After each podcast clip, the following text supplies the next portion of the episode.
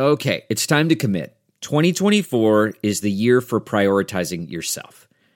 Begin your new smile journey with Byte, and you could start seeing results in just two to three weeks. Just order your at home impression kit today for only $14.95 at Byte.com. Byte clear liners are doctor directed and delivered to your door. Treatment costs thousands less than braces, plus, they offer financing options, accept eligible insurance, and you could pay with your HSA, FSA. Get 80% off your impression kit when you use code WONDERY at Byte.com. That's B-Y-T-E dot com. Start your confidence journey today with Byte. Welcome to Blue Mountain Village Voices. Joining us today is Gerry Wayland, owner and broker of record at Remax at Blue Realty. Gerry has operated his Blue Mountain based real estate company for more than a decade – and prior to that time was a broker of record for Playground Real Estate Limited, a central part of the team that built and sold Blue Mountain Village as we know it today. Gerry spent a lot of time working in many roles at Mont Tremblant, and as we learn in the podcast, actually started a brewery many years ago. I've had the pleasure of serving with Gerry with our Blue Mountain Village Foundation, raising funds and giving back to our local community. During this interview, we discuss the real estate industry, the hot South Georgian Bay market, planning for growth, and sustaining communities. Thanks for joining us, Gerry. Andrew, you know, thank you for having me. Uh, it's it's a pleasure to be on your podcast and to help out the BMVA and our and our uh, owners in any way I can. Tell us how you got started in the real estate business. Well, my career path, you know, was very unintentional. You said the uh, the podcast is going to be about an hour, so I'll try to keep it short and not take up the whole hour with my career. You know, I'm a Montreal kid who moved up to Mont Tremblant because I had a dream of, you know, being a ski instructor and you know going up through the ranks in the ski world, and you know that sort of took me till I was, you know, early 30 or so. And, and uh, with a wife and a couple of kids, you figure out that you've got to make a little bit more money and Peter Pan has to grow up. Uh, that's when I started a beer company called Mont Tremblant Beer and ran that um, successfully for a few years until my distributor, my, my uh, producer at the time went bankrupt and I kind of didn't have a supplier for a while. And, and uh, a good friend of mine who was vice president of uh, real estate for IntraWest back at Mont Tremblant, who was a great supporter of Mont Tremblant beer, said to me, "Hey, listen, I I hear that your beer supply is kind of uh, you know run dry. Uh, would you like to come in and uh, work for us and sell some real estate for IntraWest?" And I said, "You know what? It sounds like a good idea for me."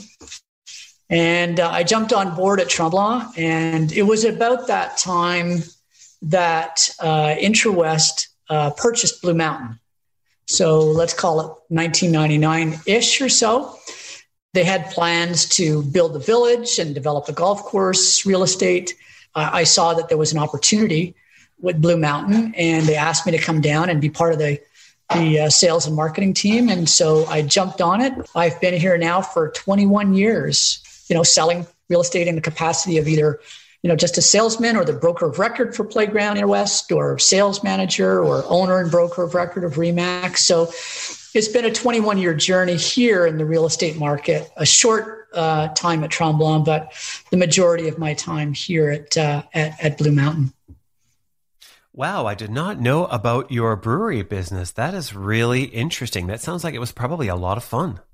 It was a crazy run. It was a, that's that's a whole podcast in and of itself. Well, you clearly caught the hospitality bug, and that I think leads to why you're so service oriented as a realtor today.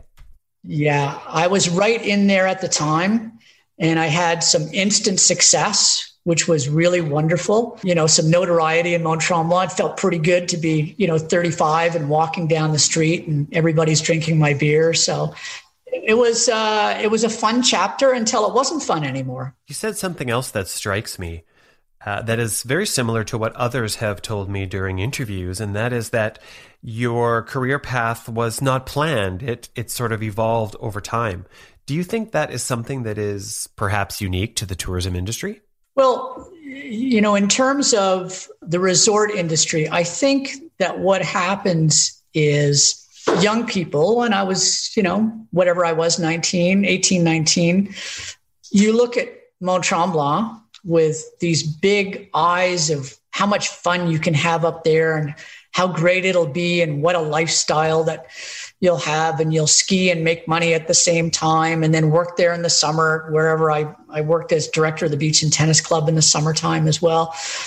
It's a very different path than say going to mcgill or uh, going to western and getting your bcom or uh, MBA or becoming a lawyer, where it's a, a, very clear shot, a clear focus to. Whereas when you go and work at a resort, you become as you move up, almost a jack of all trades. What you end up trying to do is as you get older, you try and make make more money. And so as you move up through the ranks, you become a supervisor and then you become a director and then you become, you know, uh, maybe a vice president and, and you learn the ropes along the way. And I, and so that's why I think it's sort of an in, indirect path in the resort industry. And I think that if you were to talk to some of the IntraWest guys back in the day, who became senior management. They got their start in ski patrol, like Hugh Smythe was, uh, you know, was a classic example of he went to work for Joe Houssian back in back in the days of Whistler, and you know became a, a senior president or vice president. So I think it, it is a really indirect path in the in the resort business, and you learn to become a jack of all trades. How has that experience influenced your leadership style in your real estate business? There's very much similarities because back in my early days at Tremblant, I was I was put in leadership positions as you know, a supervisor on the ski school, and then head of the race department, and director of the beach and tennis club, and and uh, so I I always had people working underneath me. And uh, my management style, I think, is is very simple, which is uh, try and hire the best people uh, who are honest and forthright, uh, and uh, hire based on character rather than skill. Uh, teach them what they they need to know, and don't micromanage people. as a generality, people will come to you when they when they need help and advice uh, rather than uh, being over their shoulder and, and, and micromanaging everything. So it, it's something that in the office, the, the staff know very well that I am not going to micromanage them, but they can come to me anytime they want when they need help. And having hired some, somebody who is of good character uh, has always served me well. We talk often about the labor shortage in our region. Does that impact recruiting realtors in a real estate context? You know, the the perception of the general public is that real estate agents make a lot of money. And in some cases, real estate agents do, the very successful ones. But as we well know, it's usually the 80 20 rule, which is the 20% at the top that are really grinding it out and, and, you know, working the 60 and 70 hour weeks. They're making the money. But somebody who's working, you know, just casually at it or not really putting uh, time into it, you're not going to make as much money. So, you know, there are always people that are coming and going. My little brokerage, there's 10 of us now. You know, I started off with just me alone uh, 10 years ago. And so I've gone at a very slow pace, about, you know, one real estate agent per year. Yeah, I think what you're saying, and I agree with it, is that cultural fit is most important and it's worth the wait to find the right people. And that can facilitate a bit more of an organic growth process with your team. Very much so. It is a cultural thing. And I understand that, you know, there are other brokerages, uh, Century 21 or Chestnut Park, or there's some terrific brokerages uh, out there, Royal LePage locations north, uh, Des Von Teichman, who I have a great relationship. He's the owner there. It's a different, if it, it's a different type of brokerage and different type of culture. And uh, so we all, mine is, you know, if very, I think, Andrew, your, uh, your word organic is, is uh, very well suited to, you know, how I operate in terms of recruiting people at, at Remax at Blue. You raise a really good point. I think sometimes people think that real estate businesses are sort of a one size fits all. And the truth is that every organization has a different culture, different approach. Some are larger, some are smaller, some have different areas of focus. So I guess that's good advice for anyone is make sure you uh, know who you're working with and that you have a bit of uh, shared uh, expectations. Yes, and, and the other thing too, Andrew, is there's very many different business models for real estate brokerages as well and where they put their emphasis on. So you're right. Uh, uh, describing it as it's not one size fits all, that's very accurate. Could you give us a few examples of some of those different models? I think that might help people uh, understand those differences better. Sure. Remax Realtron, you know, I, I don't know all the ins and outs, but they have about 800 agents. A lot of their model is they rent them cubicles or office space. So they're very very concerned with making sure that they're getting in fees from their real estate agents for space rental and incidentals rather than uh, taking a cut off of their uh, off of their commissions. So they're sort of guaranteeing their money up front. At the end of the day, every brokerage wants to make somewhere between twenty and forty thousand dollars per agent. Now, whether they get it through their commissions or whether they get it through renting them office space, that would be a different model, which is more, say that that bigger brokerage model where they're renting them space and getting money off of incidentals. I'm going to switch gears a little bit. Tell us about how COVID 19 impacted the business operations of realtors. Well, it, it, it, has been absolutely uh, insane. Um, first of all, we can describe the, the pandemic as insane. You know, I remember back in March of 2020 when we got our, our first real, I, would say it was the stay at home order on or around March the 15th of 2020. You know, my office being in the village, and it, the village is a very thriving, bustling, crazy kind of place. Going from that environment to a ghost town overnight was a completely crazy place. I say to some people sometimes I would walk into the village and I would feel like I was in a movie where I was the last man on earth. And that was a very frightening um, sort of time to think, oh my goodness, what is going to happen to my brokerage? What is going to happen to real estate? Uh, everybody is frozen in time as of March the 16th with these stay at home orders. Well, wait a minute, you can't even see a property. I was uh, looking into you know how much savings the brokerage had where i you know had my resources and so on and how you know potentially how how long was this going to last and projecting into the future what what my expenses were going to be and it was it was a very concerning time, I'm sure, for for many, many, many businesses. And then, you know, fast forward to July of 2020 when the, the stay-at-home order was lifted and the village essentially opened up again. Another crazy time, but a crazy time in a different way. The village was insane. It was like an elastic band that had been pulled and then released where people could now get out and enjoy themselves. And the hotels were running at 90% occupancy and the village was crazy and the and the restaurants were booming and people were coming into the into the office. And real estate just took off. Between mid-July and let's say mid-November of 2020 the volume of real estate was incredible. We could just barely keep up. People were buying things like crazy. So it was a very, very different time again. And then, you know, December the 26th of 2021, things changed again. So it has been a wild roller coaster ride of just adapting to things on a daily, weekly, monthly basis, you know, trying to make the best of every situation that arises. A lot of businesses that were physical in nature had to pivot to d- uh, online delivery. So thinking about showing a house remotely or through a mobile phone or or doing video tours. I'm wondering how was that to adapt to? Did did realtors benefit from that same pivot strategy? Well, there are more properties selling up here in the area. One of the topics that we were going to talk about was the ability for people to stay at home and work.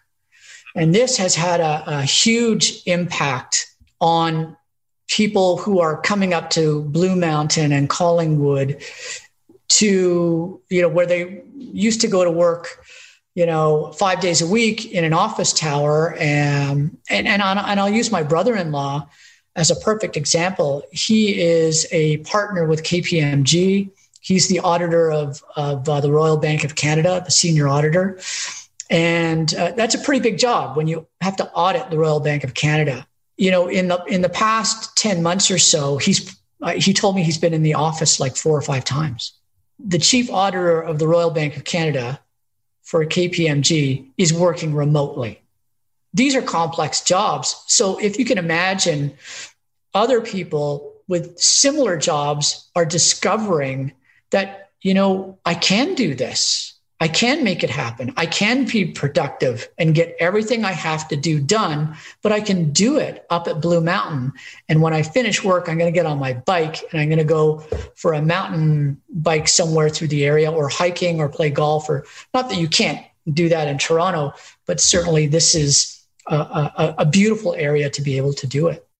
Our office, and I'm I'm of the older generation, we were not doing digital viewings. Well, we got into it because of COVID nineteen, but it was not a uh, a work habit that we would take our iPhone and and walk a client through a property digitally. That was the old model of, you know, when can you get up here to see the property was how we worked because it's it, you know real estate is a real touch and feel thing. Oftentimes people can walk into a property and within 30 seconds they get a vibe as to whether they like it or they don't like it. And you don't get that digitally. You don't get that that feeling that that that real textured in your gut in your bones feeling. So uh, we were still showing things um, you know, with COVID protocols, with masks, getting permission from sellers, getting permission from buyers, you know, using gloves, using hand sanitizer, using masks, limiting viewings to maybe just one person in the house at a time and the spouse or the partner would would wait outside and we then we'd bring that person through. So we had to make accommodation like that. But whenever we could we want to get people into the property and I know I, I was watching, I think it was NBC yesterday, and or or I was YouTubing it, and they were talking about you know the shortage of real estate in the United States, and they were astounded that you know five percent of people who bought real estate never you know entered the property, and I thought that number would have been bigger actually over over COVID, but obviously ninety five percent of people still want to go in there and they want to open up the kitchen cabinets and find out what the vibe is like before they lay down whatever the number is 500,000, a million, $2 million. We're talking about a lot of money for people just to look at things through an iPhone and say, yeah, I'm ready to drop half a million dollars. I think that's a very fair point, Gerry. Be careful of the data and, and, and really understand what it means. And of course, a point in time, April over April, does compare really two different extremes. Um, but it's getting a lot of media attention. So does the media have it right? Is there really this real estate boom or is there more to the story? Whenever you analyze one specific point in time and compare it with another specific point in time, you've you've got to be careful to to look at what what may have been the cause. So let's go back in time to April of 2020, where there was obviously less sales taking place. The stay-at-home order was in March, about March 15th of 2020, and this was let's call it um, the first big stay at home order and the first big wave when everybody was really frightened. And when everyone's really frightened, they're holding hard on their purse strings at that point.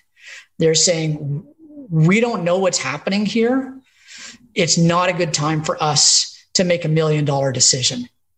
And so that first hit that we took with the COVID 19 stay at home order on March 15th was reflected in the April 2020 sales.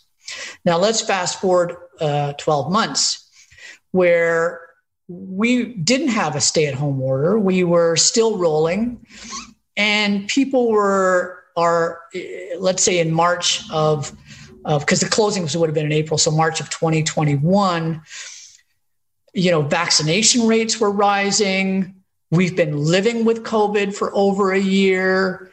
People were being more comfortable. And in addition to that, in uh, the previous second half of 2020, real estate was flying off the shelves. So in the first half of 2021, it's either get in or lose.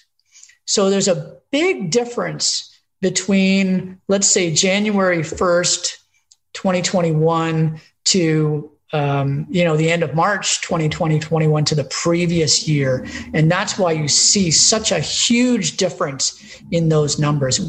We were really everyone was really scared in march and april of 2020 is that retiree or baby boomer market still our largest cohort of real estate purchasers? Unbelievably so. Unbelievably so there's a you know a confluence of of things that are happening at the same time. You've got people like me 62 years old born in 1958 1958 and 59 was the biggest population surge of new babies in canada. And we are either pre-retirement one foot in one foot out or retired and instead of paying property taxes in Rosedale or wherever the property taxes are higher and the, the values are higher, they come up here and they can buy a beautiful home for, you know, a million and a half dollars, sell their home for two and a half or three million dollars in Toronto and come up here and have an incredible lifestyle. So that is putting a lot of pressure on prices in the area. And even the retirees that are my age, that have not been, let's say, partners in KPMG or senior vice presidents for Scotiabank or whatever, that the, the wife was a school teacher for 25 years and the husband was a police officer and they're on pensions and they can come up here and buy something for $750,000 which is not the 1.5 million. This is a very attractive place for them to be so it is a large cohort. But what's putting so much pressure on prices is the additional cohorts. It is the 45 year old successful people that are coming up here and want to have a weekend place. And their, their kids are 12 and 10, and they're in the race program at Craigleith or at Georgian Peaks, and they want a, piece of the action as well. So they're putting pri- uh, pressure on prices. And then you have the investor client that's looking for the, the short term rental condominiums and the Airbnb phenomenon. So everybody thinks that they're going to get rich by put, you know buying a resort home and putting it on Airbnb. And so they're putting upward pressure on prices. And then there's the first time buyers that just, you know, are trying to find anything down at the low end and are getting pushed out to Meaford to buy something for, you know, 350 or $400,000. So at every strata of of uh, price level, there's pressure. So really what you're saying is demand is high. Prices of course are responding to that and it is tough to find the property that you might want in the price range you're looking for. But overall, the number of units sale or sold continues to grow, which means the demand is strong and it is still uh, resulting in turnover of units. So that is uh, a good thing. It means that there's still interest in the market. I want to dive a little deeper into some of the different market segments.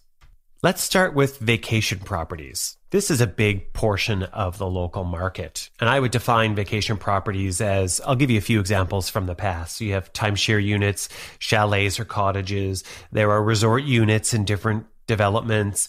Uh, there are individual standalone properties that are short-term rentals rented through places like Airbnb when you're not using them and then you're using them for your private use when you are here.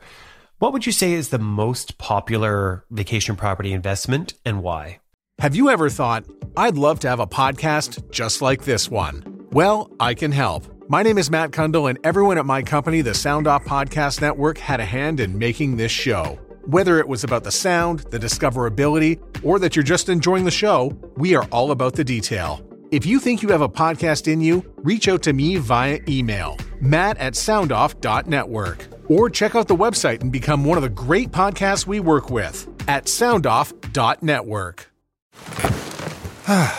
The comfort of your favorite seat is now your comfy car selling command center, thanks to Carvana. It doesn't get any better than this. Your favorite seat's the best spot in the house. Make it even better by entering your license plate or VIN and getting a real offer in minutes.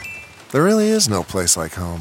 And speaking of home, Carvana will pick up your car from yours after you finalize your offer. Visit Carvana.com or download the app and sell your car from your comfy place. Well, the preferred investment that we deal day in and day out uh, at the brokerage is the self um, driven or uh, self managed quote unquote Airbnb, VRBO type of property. That is the high demand for the investors. And the reason for that is uh, Airbnb or VRBO charge a, a small percentage uh, rather than a large rental manager that can charge 50%, 40%, 30%. I think Airbnb and VRBO are somewhere around the 10 to 15% mark. And so the take home is, is much larger. What not everybody understands is there is a management side to uh, owning a short term accommodation rental. And the somebody's got to take care of it and and manage it and keep it clean and keep it safe and everything that goes into it. So but to answer your question it's it's easy to it's easy for me to see because i see properties that that you are capable of getting a short-term accommodation license for that they have gone up in value much much more than just about any other product. I, uh, I don't have the statistics in front of me or on the tip of my tongue. I'm just talking empirically from what I see on a day to day basis. That, a, for example, a Rivergrass condominium just off the resort, a two bedroom that I couldn't give away for $300,000, you know, three or four years ago is now selling for $800,000. That is a big jump.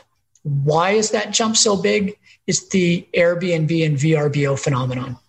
I would imagine another market force that is um, increasing those valuations is the fact that those types of properties are regulated in the town of Blue Mountains and some of our neighboring municipalities where there's only so many properties that can be owned and operated that way. So it's a small pool and therefore demand and price is going to rise. Well, I think Blue Mountain, the town of the Blue Mountain and Collingwood have done a pretty good job in zoning where they can do it and can't do it.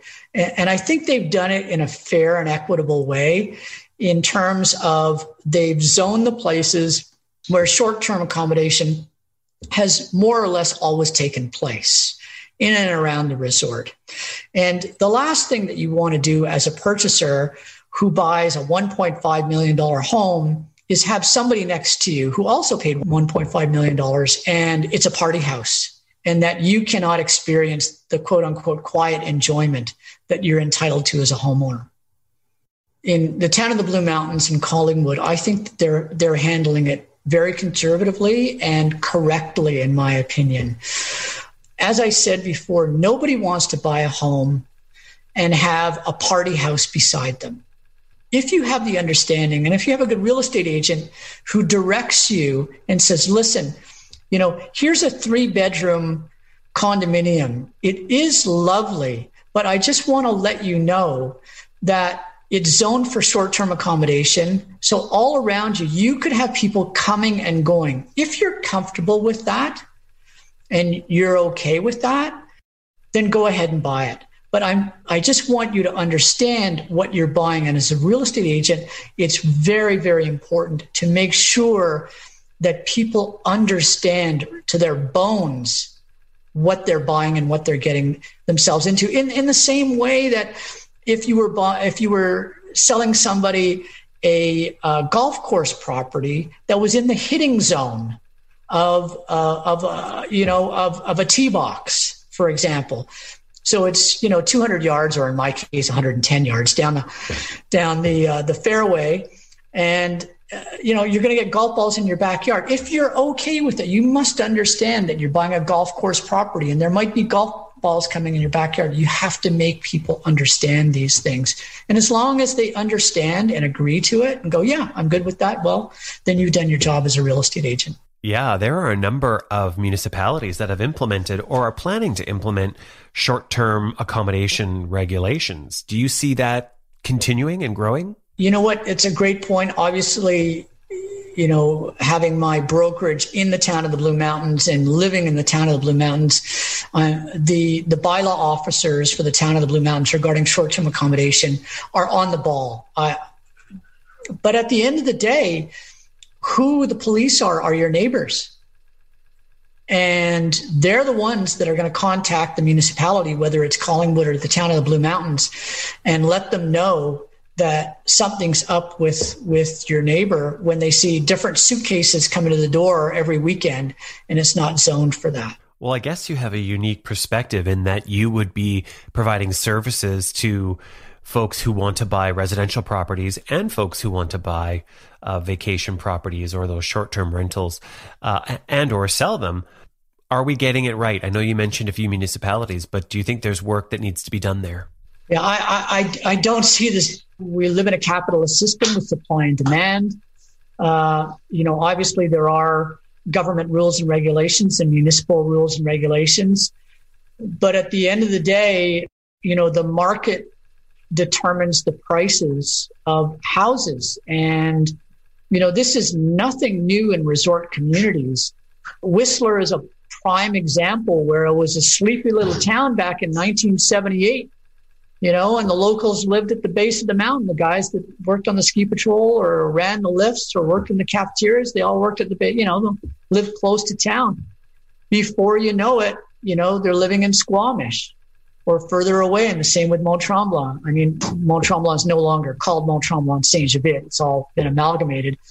But for people who know, you know, people don't that work at, at, at the resort don't live close to the resort. And we're seeing that here at Blue Mountain. We're seeing people getting pushed uh, either further out towards Meaford for affordable housing, whether it's purchasing or whether it's just renting. And we're seeing people getting pushed further and further away into Wasaga Beach or Stayner or as far as Barrie.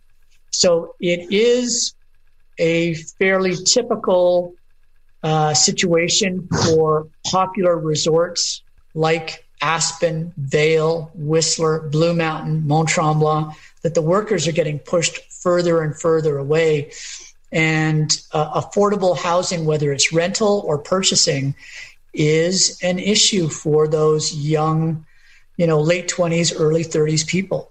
Yeah, for sure. We're experiencing that. And it, and it goes beyond just the tourism sector.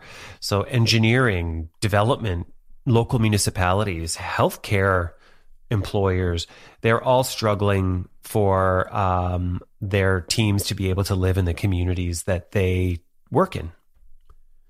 I think the message that that you're saying or the experience that you've tracked in other communities is that we need to be proactive in planning ahead and ensuring that the right strategies are in place to provide that housing that perhaps the market isn't. Yeah, I, I agree 100% with you, Andrew. And I, and, I, and I know that you're a real advocate for affordable housing. The uphill battle I feel that affordable housing faces is that we live in a capitalist system where land use is always about the highest and best value of that land. So, unless you have a government organization that's willing to sacrifice profits for uh, the sake of uh, the community, a for profit builder is going to try and get as much money as they can out of a certain piece of land. You know, if they were to put up you know, an apartment building or a condo building, you know, with um, a uh, hundred units, they're at this point around here, they're going to want to get five hundred dollars a square foot. Whereas, you know, affordable housing might only come in at $200 a square foot. So who's going to take that hit? Who's going to take, who, who's going to do that? And it's, at the end of the day, it's going to have to be a, a government or an NGO, but uh, a for, a for-profit business is not going to take a piece of land and undervalue it just for the sake of uh, being a good citizen and, and creating some atta- uh, affordable housing. Switching gears just a little bit, I'm wondering if you can give us a sense from the the folks that you serve every day, those who are choosing to buy properties and make the South Georgian Bay area their home, and coming from, let's say, the city, they have a lot of options. They could choose to uh, retire or purchase properties in Muskoka, Prince Edward County, Niagara region, Kawarthas, lots of places. What is it about our region that sets us apart? Why are people choosing to move here? Number one, I, I still think that comparatively speaking to places like Muskoka, the Kawarthas, Prince Edward County, Niagara, we're still very affordable. I mean, you can buy a wonderful home for 1.2, 1.3, 1.4, 5 million dollars. Whereas that same home, you know, in Muskoka might be 6 million or 7 million dollars or in other places. So that's one factor. It puts it into perspective that we still are affordable. The other thing that we've always had on our side is we have water and we have mountain we have proximity to uh, Pearson International Airport. You know, from town of the Blue Mountains to get down there, it's an hour and 45 minutes. So we still have that on, all, on our side. We still are a four season resort. And since I've been here, and seen the development in Collingwood over the past 20 years, the, the quote unquote shoulder seasons have shrunk smaller and smaller and smaller to there, you know, let's say there's just almost just April maybe and November. And that really honestly gives everybody a break up here to you know paint what we have to paint and catch our breath and for people that that are working flat out for 10 months to actually go on vacation and, and, and take it easy. So for the the people that that want to live up here and the excitement there's tons to do uh, particularly for outdoor people.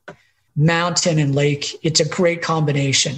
So we have a lot going on on our side plus all the services we have a great hospital. We have great schools. You know, we have great shopping. We have great restaurants. It's and, and all of these things have come a long way in 20 years. Well, you've seen this change over a more than 20 year horizon. What has changed? How has the community grown? Wow. When I came here from Mont Tremblant, I was like, did I make the right decision? You know, Collingwood was an ex shipyard town.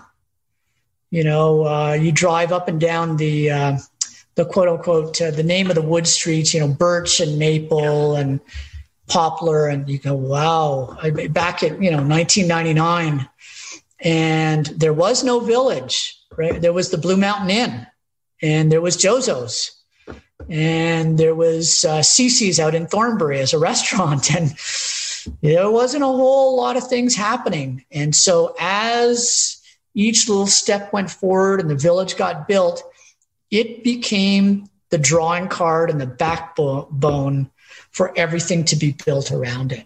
But uh, it it was uh, a it was a sleepy town back in 1999. That's for sure.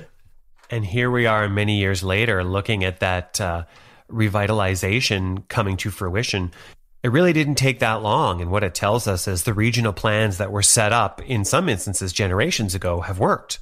But of course, with that success can come challenges and we're experiencing some of those now with you know pressure on our infrastructure the need for more services uh, the volumes of people who are uh, visiting or, or moving here so my question to you would be what do you think is needed over the next 20 year horizon to keep the community great i think the the players like the Blue Mountain Village Association and uh, Blue Mountain Resort and the municipalities have to take a good hard look at where this has happened before. Uh, Whistler and, and Mont Tremblant, Aspen and Vail, communities like that where they're they've hit a certain amount of growth and then suddenly they're going, wow, everybody wants to be here now. From a point where, you know, everybody sort of wanted to be here to like everybody wants to be here. And so, in terms of roads and infrastructure, uh, these are these are huge things. You know, there's a demand for hiking trails and and parking. You know, the Craigleith National Park. You know, how are you going to handle that? You know, Highway 26. What about the speed limits on Highway 26? You know, all these all these issues need to be looked at, but they're nothing new. You know, there, there are other resort communities that have experienced these as well. You know, when you were asking me my que- that question, I was thinking back to my days when I was director of the Beach and Tennis Club at Mont Tremblant. And, you know, it was sort of a, um, a place where lake owners could launch their boats and moor their boats just off the beach. And I used to, as director of the Beach and Tennis Club, I used to have about six or seven motorboats, you know, moored off the beach. I saw a picture of it the other day because the, the Beach and Tennis Club at, at, at Tremblant is going through its own problems because a developer has bought it and the, and the municipality is pushing back saying this is a gem. But getting back to my point, which is now there's 100, 150 motorboats parked off the beach and tennis club. And that means there's motorboats going up and down the lake. And so the municipality has to look at congestion and how, how, how much, how many people can any uh, resort or resort town afford in, in the same way that Blue Mountain Resort can only has a certain com- uh, amount of capacity for the chairlifts on, on any given day. The roads have a certain amount of capacity. And so these are issues that the town planners, along with the key partners, have to be looking five and 10 years down the road and say, you know, what happens when the town of the Blue Mountains or Collingwood, the population doubles? What, what happens then? So, what you're saying is, in order to keep our community great over a 20 year horizon in the future, we really have to plan ahead and we have to be organized it's interesting because right now we're we're seeing a scenario in a local municipality where uh, a moratorium on development has been put in place for uh, a short period of time, uh, potentially up to two years. Is a, a, bold move in order to address infrastructure challenges. Do you think that that's where we'll be over the next 10, 20 years, sort of reacting when challenges arise? Or do you think we have the capability to be planning more long term? that moratorium was was a was an organic decision or a decision born out of an organic issue, which is the the uh, water filtration plant just doesn't have enough capacity. So it wasn't born out of hey, we've got a lot more people up here. We got to cool things down. That wasn't the situation. It was we have already reached capacity. So therefore we we can't let any more building happen because we have reached capacity. So somewhere down the line, you know, maybe five years ago, there may have been somebody at the municipal office raising the flag going, in five years from now, we won't have enough capacity at our filtration, our water fil- filtration plant. Somebody, some engineer or you know, consulting company has to be looking forward and go, okay, you know, the issue that you had with the water filtration plant? Well, you're going to have that same exact issue with this. So you've got to start planning now. So, in answer to your question, it's either going to happen through conscious planning and looking forward, or it's going to be as a result of getting to the end of the rope and saying, we've got to stop here and we're going to have to put a moratorium on before we go any further.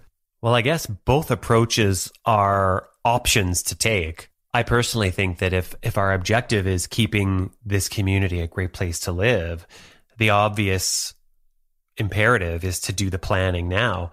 So I guess we'll see and we'll see where that leadership comes from and and how all of us in the community ask for that type of leadership going forward. I think we all have a role to play in that.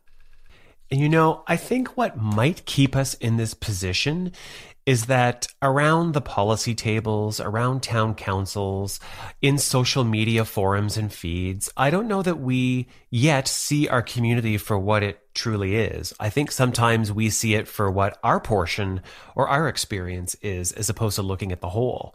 The truth is, we are dynamic, we are iconic, and we are on par with some global destination communities. And we have needs for infrastructure investments uh, and supports to serve residents, businesses, visitors alike. So to me, I think we all have different expectations that are uh, that are valid, but they need to come together. I don't know that we're there yet. So tell me, what do you think about this? Those who are purchasing properties here, newcomers, what are their expectations? You know, the people that move here, they move here based as a general. This is I'm generally speaking now, so I don't want to generalize for everybody but when they when they make a buying decision, they're making a buying decision based on today's conditions. They're not making a buying decision based on, oh my God, the population might double in 10 years. And, you know, if something isn't done, I won't be, it's going to take me 45 minutes to drive, you know, five kilometers to the metro store for me to get my groceries it can be argued that this is part of the human condition, that as a generality, we don't look that far ahead. And thank goodness we do have some people in the communities that make it their business or that, that they think further ahead and say, you know, if our population is going up by 10% a year, you know, the roads can only take so much, then then that planning has to has to take place. But I go back to the issue of the water filtration plant. It happened. You know, the issue said, well, okay, we're out of capacity. We can't give out any more building permits. So somewhere along the line, it got missed. And so that's why hopefully you get some good town councilors, but not only good town councilors, but the, the players in the area like yourself and like Dan Skelton and, and other people in the area that are pushing the municipality along and saying, look, we're, we're going in this direction. Let's make sure that we don't run into the problems that Whistler did or that Mont Tremblant did. And let's look into the future and see how we can address it now. Uh, just as we wind down, uh, for those who may not know you as well as I do, uh, Gerry is well known for his five year predictions. Ah, uh, yes, my predictions, my crystal ball. so I'm wondering, Gerry, if you can share with us, what do you think the next five years will bring for the Blue Mountain community? Well, I, I've said this all along. The original master plan for the village was to have eight large uh, four story buildings of only uh, of which only five were built and we were supposed to have more commercial space as well. And I truly believe that in the next five years, the final three buildings will be built and they'll be first class buildings. Not that the current buildings aren't first class, but remember, they were built, you know, whatever it is, 15 or 20 years ago. And you'll see a new generation of buildings in the village that will reinvigorate the village even more and bring more people to the village. And there'll be more commercial space because of these three buildings built. And um, so there'll be more pressure on all the resources um, at the mountain in terms of parking. It might be going, it might have to become a paid for parking. The main parking area in front of the Grand Georgian and funnel people down towards the south end I, I, I truly believe that you'll see a water park, you know, uh, come to town in, in the next five years. And we, we will continue to see upward pressure on prices for properties in and around uh, Blue Mountain Resort and, and the private ski clubs. More and more people will be coming here as they did at Whistler and as they as they did at Mont Tremblant. So you heard it here first. The, the village will will be complete in five years exciting times, more work, and more planning ahead are definitely on the horizon. I think you've shared with us some really interesting perspectives, particularly the the voice of the customer as it relates to properties and lifestyle in the South Georgian Bay region. And I think that's really valuable and helpful to us as we think about what we need to do to plan ahead and prepare for the future. And particularly, as you rightly said, to manage growth and to protect the great lifestyle and experience that we all treasure so much. I want to thank you for your work with Blue Mountain Village Association over the years. I want to thank you for the great service that you provide to all of your customers. I often see you outside in the village chit chatting with passersby, looking at the listings in your window, and you're always you know willing to lend some advice and to share information and i think that is so important and valuable and uh, i watch, just want to thank you again and i look forward to um, seeing how things evolve and working with you and all of our members in the future. Yeah, my pleasure, Andrew. And as you know, it's it's it's uh, my pleasure to help help out anybody I can in terms of you know shedding some light on the real estate market. The BMVA serves as a, a huge component of making everything work at the resort. And what ha- as the resort goes, so the region goes. So I want to thank you for all your you know great time and effort and while i'm here on the podcast uh, i don't think that people really understand the effort that you and your team and the hours that you and your team have put in over this whole covid uh, time you know trying to make things work for the village and so i you know i thank you and your team for that andrew Thanks for listening to Blue Mountain Village Voices, a production of the Blue Mountain Village Association. For more, go to bluemountainvillage.ca.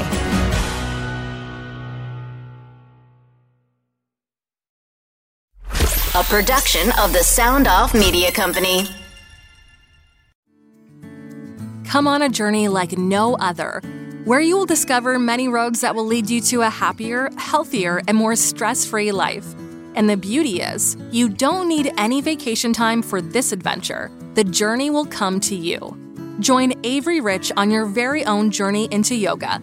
Along the way, she will demystify yoga poses and guide you into a yoga posture or short sequence, all in less than 15 minutes. You have nothing to lose but stress. The Journey into Yoga podcast. It's not for people who like yoga, it's for people who don't like yoga. Follow or subscribe on Apple Podcasts, Spotify, Amazon Music, or at averyrich.com.